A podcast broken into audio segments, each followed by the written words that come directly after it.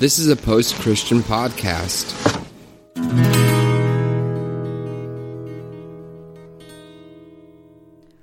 We are the Sacred Collective.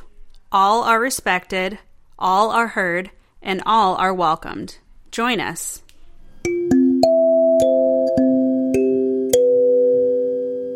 Welcome to the Sacred Collective. Um, I kind of wanted to talk about today. I'm here with Caleb, um, by the way. Hello.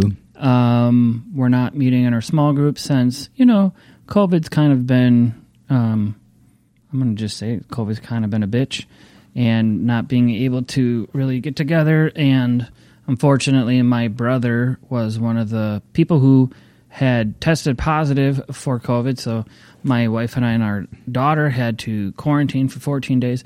The nice thing is I got to miss work. However, um, it kind of sucks because we couldn't meet in a bigger group for Sacred Collective. But Caleb and I are going to talk about. I kind of want. I had this on my mind.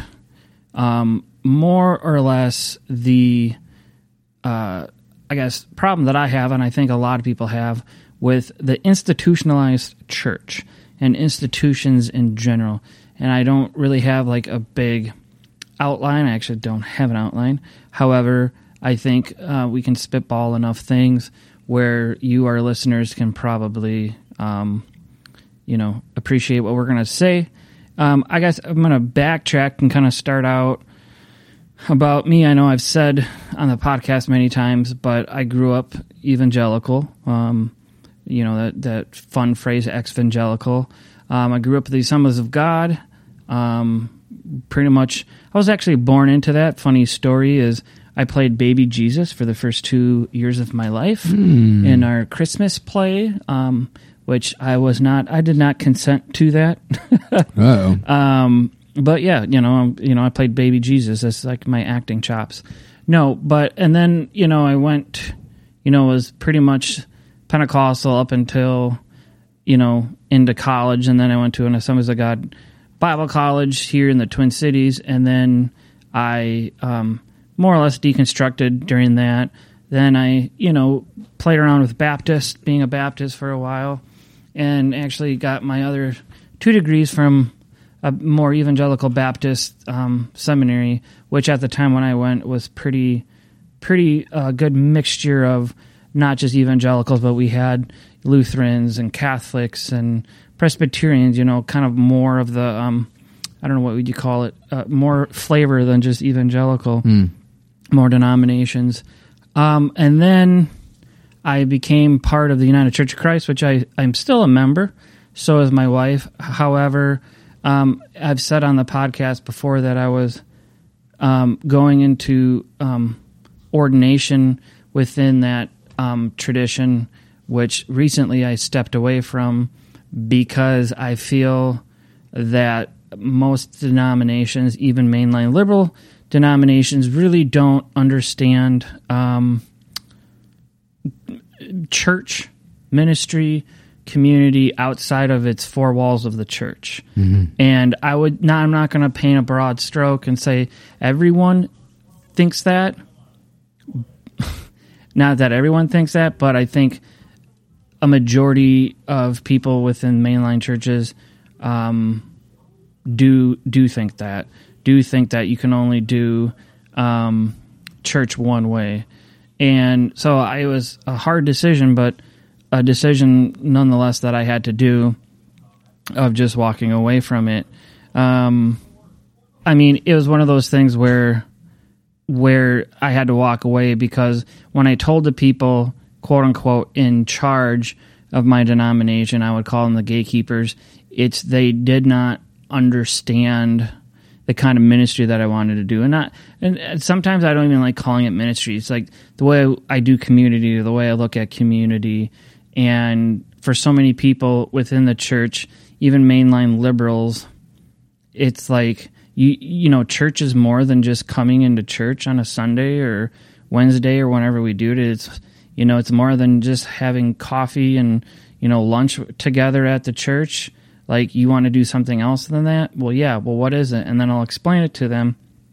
And it's like they look at me like I'm speaking another language. Yeah. And I really feel that there's you know, and I've said to people within my own church, there's thousands, if not millions, of people worldwide, regardless of age. You know, people will be like, "Oh, it's the millennials," or "It's like the Gen Y." Like you're the ones that are doing that, and you know, maybe there's some truth to that, but I think it's, I think it's across the board. I think it's across you know generational lines where there's a lot of people who have, and I've said it to you, Caleb, that there's a lot of people who have this affinity, this appreciation for Jesus, the Gospels, the stories of Jesus but for whatever of our reasons, fill in the blank, we have such a we're like allergic to organized church. We're allergic to organized religion, and I, partly what I want to talk about today is just why why we think that, like why why there is this allergicness to it. Yeah, I think once any organization gets to a certain size, uh, uniformity has to come into play, and you know you you can a, a, very small tribe can be governed by like just a judge and a trial of or a, a, a jury of their own peers, but um, when you, when you get bigger and bigger, then you need like catch all rules, and you need black and white, you know, and um, and then you need uh, politics, and you need um, you need ways to enforce those rules, and then you need um, boards and uh, you know committees to discuss those rules and what are we really presenting here and especially when you're dealing with something as abstract as the notion of an invisible and and intangible improvable god and you have a lot of people talking about talking about their own understanding of the will of God and that being almost like a trump card. Mm-hmm. Especially like when whenever there's a board meeting and someone can command the floor by asserting, "Well, God told me this." Uh, that is a very even if they mean it in full sincerity, that is a very easily abused system. Sure, you know, um, and and yeah, I, th- I think uh, I guess you you gave kind of your backstory. I'll, I'll, give a little bit, real briefly, of my backstory. Is I uh, have been working in um in fundamentalist or fundamentalist adjacent churches in evangelical churches for uh, I mean ever since I mean ever since I can remember up until about two years ago, two and a half years ago, and it, even during my deconstruction and and you know, I, I was a worship leader for a little while and stuff like that, and then uh, I was a sound guy uh, for a little while, and and I was fully honest with everyone. I was like, a lot of this stuff just doesn't make sense, but but but in their mind, you know, I was in the flock, I was in the herd, and so they would just like have to pray for me, kind of thing. Um, but but but there's never really any honest engagement about like, well, why do you feel that way?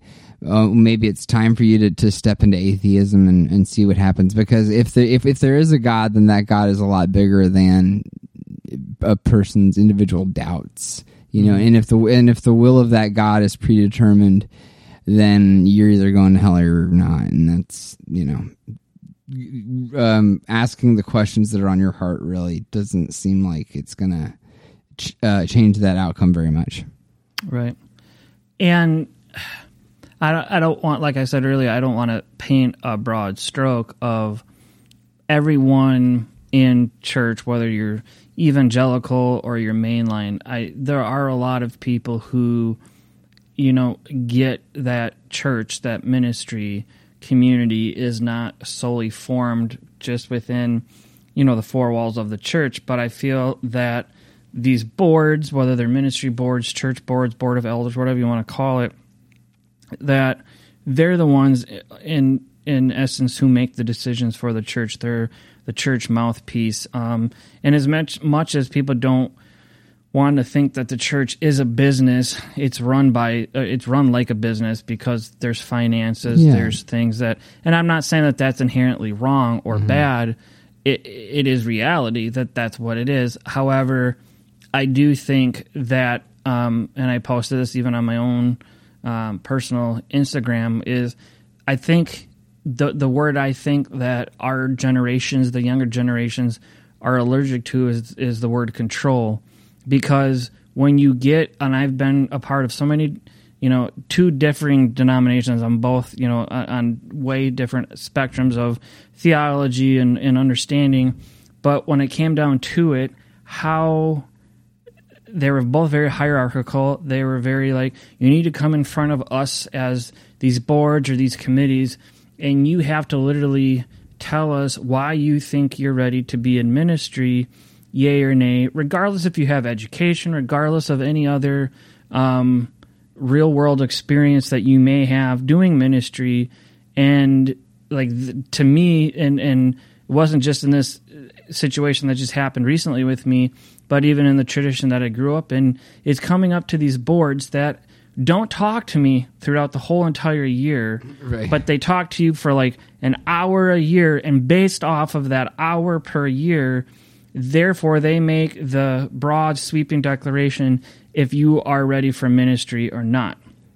And a lot of people don't understand that unless you're in the, in that like a normal congregant, normal member of a church is not going to see, you know, kind of behind that curtain, but for someone like me who has seen behind that curtain and I have just kind of been I'm not going to say wounded. I mean, I was angered, I was pissed, you know, all that stuff, but then it made me realize doing things like Sacred Collective, helping out with Revolution, Yeah. you know, eh, other ministries that are, are on my plate are so much more vitally important and and you know just knowing the people who listen to Sacred Collective, the people who you know who listen and are part of the Revolution community, and I've seen these communities, you know, mm-hmm. being churched, you know, not just to one another, but but you know to their community around them, mm-hmm. and it boggles my mind in such a good, positive way, and then it makes me sit back and and sometimes get frustrated to be like you know why why do we as as church and i'm not saying we like you and me but corporate like as people do we make it so hard when people want to do ministry in a way we might not understand but in a way that is appropriate a way that is um, meeting a need and there's people who just are like no you know I don't, and it would be one thing if we were like i don't know I don't even know an example, but you know, like what I wanted to do at my, you know, UCC church, which Yeah. I'm still going to do, is, is come up with a ministry for people who have church hurt, who are triggered or have trauma, mm-hmm. which I'm still going to do. But just getting that off the ground, it's like all these meetings I have to go through, and like, oh, you're not, you know, licensed, you're not ordained. Like, how do we know that? you're not going to be spewing all this, you know, garbage and, you know, all this stuff. And, but yet I've had all these recommendations by pastors in, in our tradition, by professors, by people who vouch for my integrity. And still it's like, well, but we don't know you that well. And that, and that goes back to, well, you're only meeting with me once, once a year for an hour Yeah. Right. and it, it just seems like when i when i jumped into this process it just seemed to me that like this was good like i agree with them theologically and i do still but when it comes to their I guess their methodology of doing church right. I just have to step back and be like your methodology is not working it's not working for me and i don't think it's working uh, for a lot of younger people because, like I've said, my tradition, the average age of a member in our tradition is 70. Yeah. 70 and white, like a white white male, and then followed closely second by white females. And my denomination is made up of predominantly like probably 95% white people across mm-hmm. the board. Yeah. and and and you can't necessarily always help about your demographics but my frustration is when i'm coming up to any church any denomination saying i'm willing to partner with you and help bridge this divide i would say if i was a pastor in that tradition or even a higher up i'd be like yes let's vet you to an extent because you have to vet people now at this day and age but if everything comes back smooth and you know crystal clear then why don't we just jump in and do this but then there's people that i ran into that are just so like feet stuck in the mud mm. from like this is how we've done things this is how we'll always do things and this is how we're always going to keep doing these. And I, if I'm truthful to myself, I don't want to be a part of that. Yeah, sure. Yeah. And it's frustrating. Yeah. How do you think that if you were to like push the reset button and like start from scratch and start like a home church or start a pub church or something like that, and then it got more and more successful and it kept growing and growing, uh, what what sort of things do you think you could implement to stop it from eventually becoming a, a bureaucratic system like other mainline churches are? I mean, part. Of, I mean, I could have some things that I could just spew off, which I mean, I will, but uh, there's a lot of churches, denominations. For instance, there's a local church here in the Twin Cities um, called Woodland Hills, and it's East Evangelical, it's Baptist, but this pastor Greg Boyd, who some people might have known, and, and one of our Sacred Collective uh, members. I don't like. It's kind of funny that I'm even saying members, but someone who's often on the podcast, Josh, um, knows this pastor really well, and one of the churches where there where um, the, his food shelf that he works at is it's uh, secular, it's not Christian, but at one, one of their uh, spots for donations and stuff is at this church, Woodland Hills. And so he's talked with this pastor a lot, and the pastor was like, "I've never wanted, I never wanted this church to get as big as it did." Mm. And a lot of the one of the reasons why the church has grown, and it's a mega church, you know, because statistically speaking, in America, if you're in a church of 200 members or more, you're considered like a mega church, which most people would be like 200, 250. That's not that many, but it just shows you how so so so, so many churches are so small in its size, and that church probably is at least 2,500 to 3,000 people on on their weekend services. But he's he's actually hired, from what I've remembered, even a few years ago, hiring like church consultants to be like, how do we disengage being so big? Mm. How do we? Because there's no way in the world if you go to that church on a Sunday that you're really going to have that community feel that community aspect that you're going to get, I would say, at at a Sacred Collective or Revolution or some of these pub churches, online communities. And you know, I, and one of the reasons I left the church is I realized I'm only here for the pastor because you know he's theologically trained. He has his PhD in theology. And it was like when I was going to church, it was like I was getting like a free, you know, college mm-hmm. lecture. But then when I walked away from it, I was like, I should support the church because I believe in the whole point of of this church and in this community. And I was like, I was being more, you know, conflicted in inside me of of saying, no, I I'm not going to belong here anymore, just because of that reason. But going back to what you were saying, like whether Fireside or Sacred Collective or whatever, like how would I get it so it's not so bureaucratic?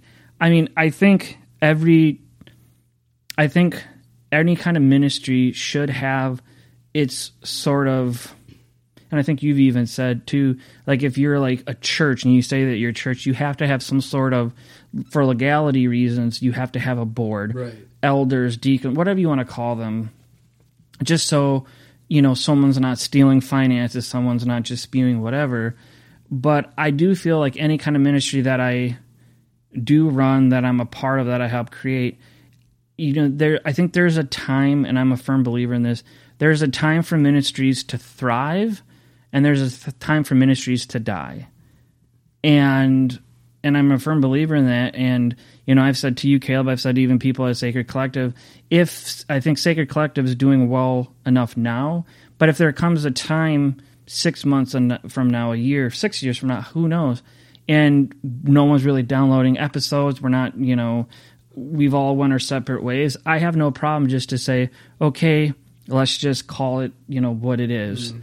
And I think there's so many churches and other ministries that have should have have needed to die and they just refuse doing that because they're like, well, what's next? Well, what if? And and I'm afraid. And those are all valid reason or uh, you know valid feelings. Yeah. But I mean, I remember in one of my classes in my doctoral work, we were kind of doing a case study just on what I was seeing about this, and I said to you know the professor, like we need to, as Christians, realize that the church is not a building. The church isn't the finances. The church isn't the nice, you know, flat screen TVs that we have in our foyers and our classrooms. The church is us. Mm-hmm. And is it sad when a church itself dies? Yes. Mm. But at the same point, you know, so many other things, you know, die, like relationships, friendships die, you know, marriages die. And there's a time for mourning from that. But then we continue to move on to bigger and brighter pastures. And I would say the same thing in church and in ministries. Bigger and brighter things are are ahead for for any kind of ministry and, and, and stuff. But I think it's the frustration that I have is just getting these ministries off the ground. And in my denomination, like you and I last year, Caleb interviewed the, the pastor or not the pastor, the president of the United Church of yeah. Christ, mm-hmm. and he pointedly said, "We need to get into." The, he used the metaphor like we need to get in this sandbox sandbox of creativity and start just pushing the boundaries of of what we do as church. And, and you know, I'm paraphrasing what he said, and so I've had that like in my head for a long, long time, and then dealing with what I've went through and I'm like, so are the president of our denomination, who has been who was voted in unanimously to represent our denomination mm-hmm. nationally, globally, and I come into my local, regional group of people, and it's like it was like I pulled the wool over their eyes, like, what you want to do this? Like, I don't understand it. I don't get it. And because they didn't understand it and they didn't get it, was I was at this disadvantage. And I said what I had just said. Like our own president of our denomination has said we need to experiment and we need to know as we experiment look at any look at any inventor a lot of the, they've probably failed 30 40 50 times before one positive invention that they did yeah and i look at that in ministry we we have to do the hard work of creating certain uh, any kind of ministry that we feel like doing that we feel god calling us to do or the divine whatever you want to fill in the blank with. And i feel that churches will say will give lip service and say yes do this let's do it.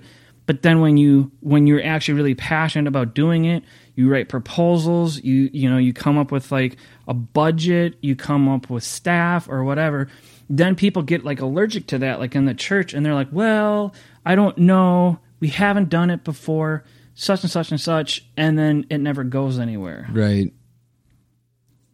Yeah.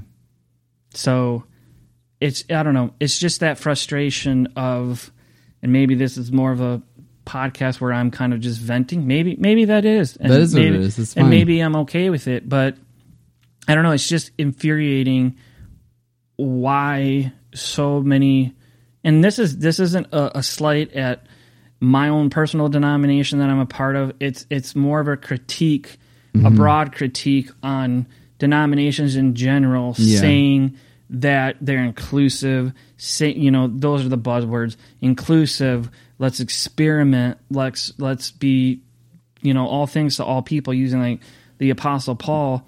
But I think when it comes down to it, that's all lip service and people really don't want uh, not not people in general but like the church doesn't really want new ways of doing ministry because they're afraid uh, what that could possibly mean. Right. That could mean less people coming to their service. It could be you know maybe more things that the pastors have to do. It could be less money out of out of the budget for this other ministry that maybe needs to die but this other ministry that's starting maybe needs that. And and then it just then you just come up with all the finances and then you come up with all this yeah. bullshit stuff that's within there. Mm-hmm. and then your hands are tied as a person wanting to do ministry and you don't even know what the heck to do next. And then you feel defeated. Yeah sure. Especially after uh, investing so much time and, and energy into that specific denomination. Yeah and I mean, I want to uh, ask you, putting you on the spot, why do you think yourself? You can speak obviously for yourself, uh-huh. but then your own two cents too. Of why do you think Caleb, younger generations, you know, I'm 37, you know, I'm technically they would say an elder millennial, but other people will say I'm like out of that. I'm not really part of some generation. But why do you think a lot of us, as we get older, that we eh, rage so much against this institutionalism, this institutionalized kind of faith? Well, I suppose I, I guess that when you're young, you kind of do need like black and white rules, and you kind of do need more fundamentalism in your life. You need to know it's always bad to touch the stove. It's always bad to run, you know, run out into the street and stuff like that. Um, we get older and we see more and more nuance, but we don't see the uh, system or the institution adjusting with us as our understanding adjusts. And so we get frustrated. We get we we, we know that we're impassioned like you are to do your ministry. You know you're impassioned, but you feel like you're hitting, you know, roadblocks and and and bolsters and barriers. And uh and it's like, well, I thought I thought you said that you were on my side. I thought you said that you guys had my back and you're gonna, you know, ordain me or whatever it is. And then and then it's like you feel you feel uh in my experience, I have felt under certain circumstances that are kind of similar to what you're going through. You know, felt either uh, deceived or rejected or underappreciated. That's a big one, I think. Um, systems are uh, are necessary, but they're never, ever, ever perfect. And so, I think a lot of frustration is gonna come from that. It doesn't. I don't know if it's always fully justified, but like you're gonna get frustrated whenever you feel like you're not being fairly represented. I guess. Yeah, and and I'm not when I'm bringing this story up, I'm not to out people um, for sake of anonymity. But you know, they have said I can say this whether on Sacred Collective or other places. But like I said, I'm going to keep it anonymous. But I've had people who are not ordained, licensed in a certain denomination, who are doing ministry, who will say, you know, it would be so much easier if I was licensed or ordained in a particular denomination, in a particular tradition, um, so I can get funding, so I can get money, so I can, so whatever your ministry is, and and that's true because denominations and most denominations have been around 20, 30, 40, 50, you know, plus years. And, and so there's that truth in there. But then I have other friends who are in ministries all over the world who are ordained in, you know, long withstanding faith traditions who, when I told them, this is about three people in general, who I've told them of the ministries that I want to do with, you know, Sacred Collective, Fireside, and others, of of walking away from the process, walking away from being ordained. And they said to me in private, I'm jealous because I wish I could do that because being ordained has been nothing but problematic for me because now that I signed on the dotted line, now that I'm, you know, ordained, it's kind of like, well, now you're into this messed up family. You're into the you're you're married into this denomination and now you're going to have to deal with it and you're going to have to go through all of it. But then they look at me and they're like well what's nice about you is using kind of like a sports metaphor. You're a free agent. Now i'm a free agent where i can go i'm not beholden to the ucc i can go to presbyterian churches. I could go to a catholic church. I could go to wherever. Not saying that i am but to say hey are we on the same page as this? Here's my credentials. Vet me. Go to my background. Would you want me to do something like this within your church and whatever? And i could do that but when you are assigned on that dotted line you're in the fold of a particular denomination you have to play by their rules how they want to do that. And so the way what i struggle with is there's that like 50-50 where there's positives for being ordained Yeah. or getting funding from churches and ministries and then there's the other the other negative where it's like well now that they can can tell you what you you can do and say and not to say and then you're really you know kind of being smothered at how authentic you can really be Yeah. i don't know it's just frustrating Yeah, it is. It's hard to see it. You know, as as your friend, it's hard to see. For sure.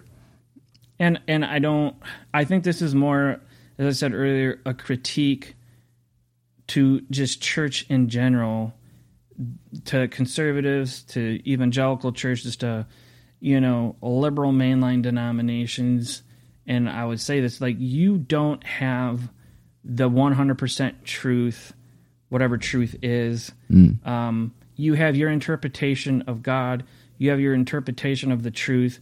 You have your interpretation of Scripture. You have your interpretation to what constitutes ministry. But to say that you have the end all to say what is ministry, what is a good ministry, what's viable, what can help people, is is you know it, it, it, that's my frustration that's my struggle and i think that's why Yeah. I've kind of been really personally just wounded by the church Well, sure. because i've been wounded by both sides now Yeah. and and i know a lot of people even when this comes out might be like well Brien why the hell are you a part of the church why are you like burn it down so to say you know mm-hmm. whatever and i want to say the church is the people the church isn't jesus Right.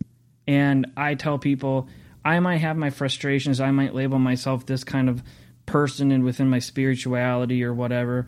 But I say it's it's not Jesus that did it. I think Jesus is pissed with me. I think Jesus is angry, whoever Jesus or whatever Jesus is. Right. I think Jesus is angry and is like, no, this is stupid what you're going through. And so I don't want to uh, have my anger be shown as something of, oh, you know, fuck the church, it's stupid, it's dead. Right. No, I think the church needs to reinvent itself. I and I think the church tried to do that within like the emerging conversation a number of years back. I think there's people like ourselves and other people and other Yeah. ministries who are trying to reformulate what Yes, church means and what yes, yeah, community yeah. Mm-hmm. means and I think we're doing a good job at that. However, I think evangelical churches, mainline churches, they're doing the same old, same old, thinking they're going to get the same results.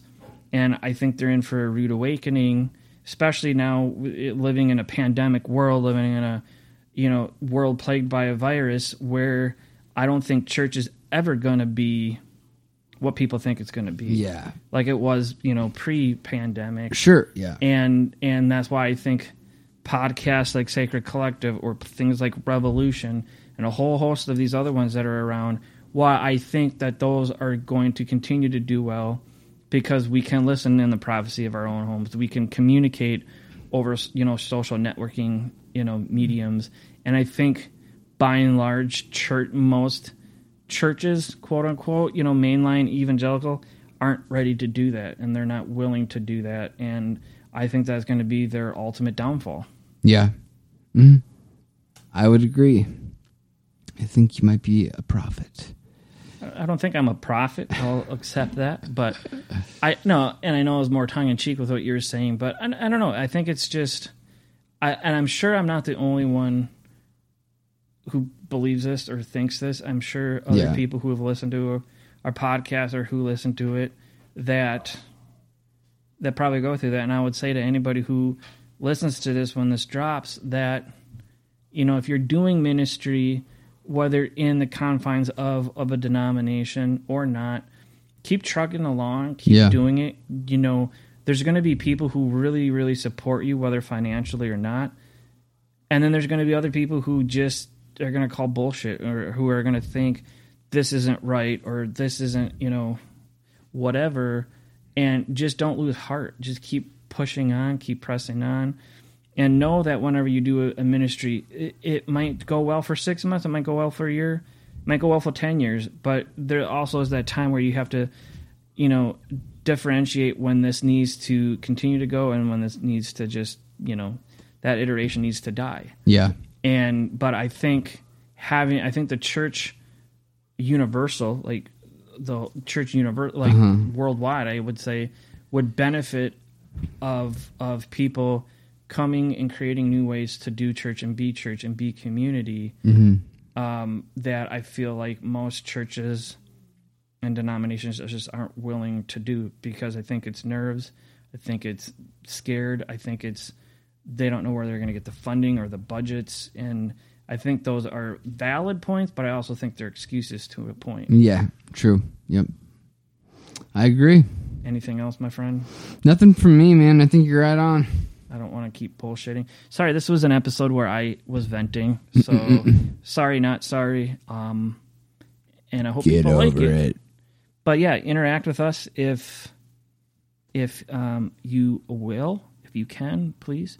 No, and uh, when this episode drops, we will, we will. They're on the way. Have Sacred Collective stickers. Ooh. We order them. I did not know, but when we order them, the company um, is based out of uh, Sweden, so it's going to take a little bit longer to get here overseas. And the stickers will all be in Swedish. no, it's going to have our logo, our Sacred Collective logo that you see on Instagram and you know when you download our episode, um, and they'll be up. Um, you can you know buy them on. uh, We don't have a site site I guess, but we have our Instagram, and so we're just asking two bucks and all that. All the all that money for the stickers will go back into supporting the podcast to come out with awesome content. Yep. So please support us. Until next time. Later. Thanks for tuning in to our episode.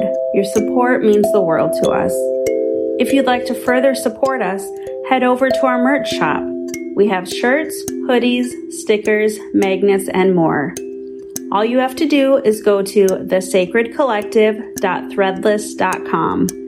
That's thesacredcollective.threadless, T H R E A D L E S S dot com.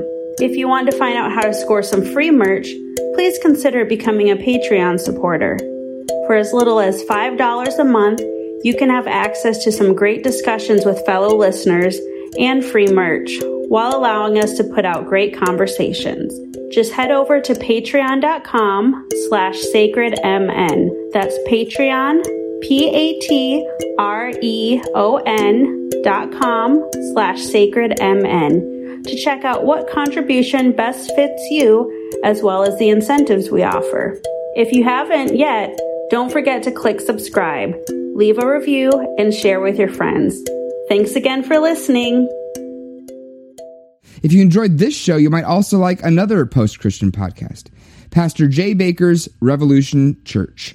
It's just secular. Okay, so okay, a secular Sunday gathering in Kansas City, Yeah. called Oasis, and they had a banjo player Yeah. who played at the beginning and the end, and Yeah. I I enjoyed that. Yeah. um, it was a little bit.